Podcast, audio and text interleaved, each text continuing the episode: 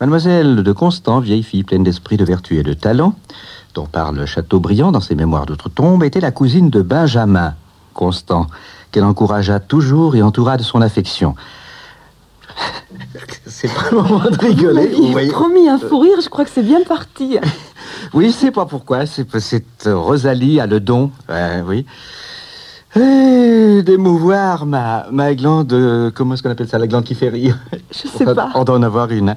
Elle était rien. pauvre et bossue, ce qui n'empêcha pas de connaître les personnalités les plus en vue de son époque.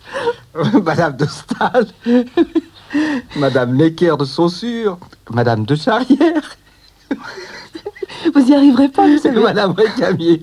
Tout ça, c'est pour vous dire, n'est-ce pas, Oui. qu'il sera question de cette personne tout au long de l'émission Sonner les matines, émission littéraire et musicale.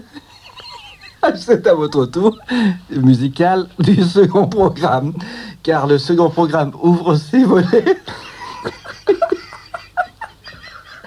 les petites persiennes. À 7 heures, très exactement. Nous, nous sommes en avance, c'est pour ça qu'on a le droit de rire. Et j'aurais voulu vous parler plus longuement.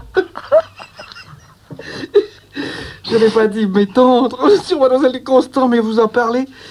Animé par le sens profond de l'amour et de la bonté. Vous n'êtes pas C'est drôle de lire le texte des autres, n'est-ce pas Oui, enfin, continuez quand même. Sérieux. on- on s'accroche. Rosalie Constant nous a fait avec humour et émotion le récit. Vous pouvez rester, mais allez au coin un instant, s'il vous plaît.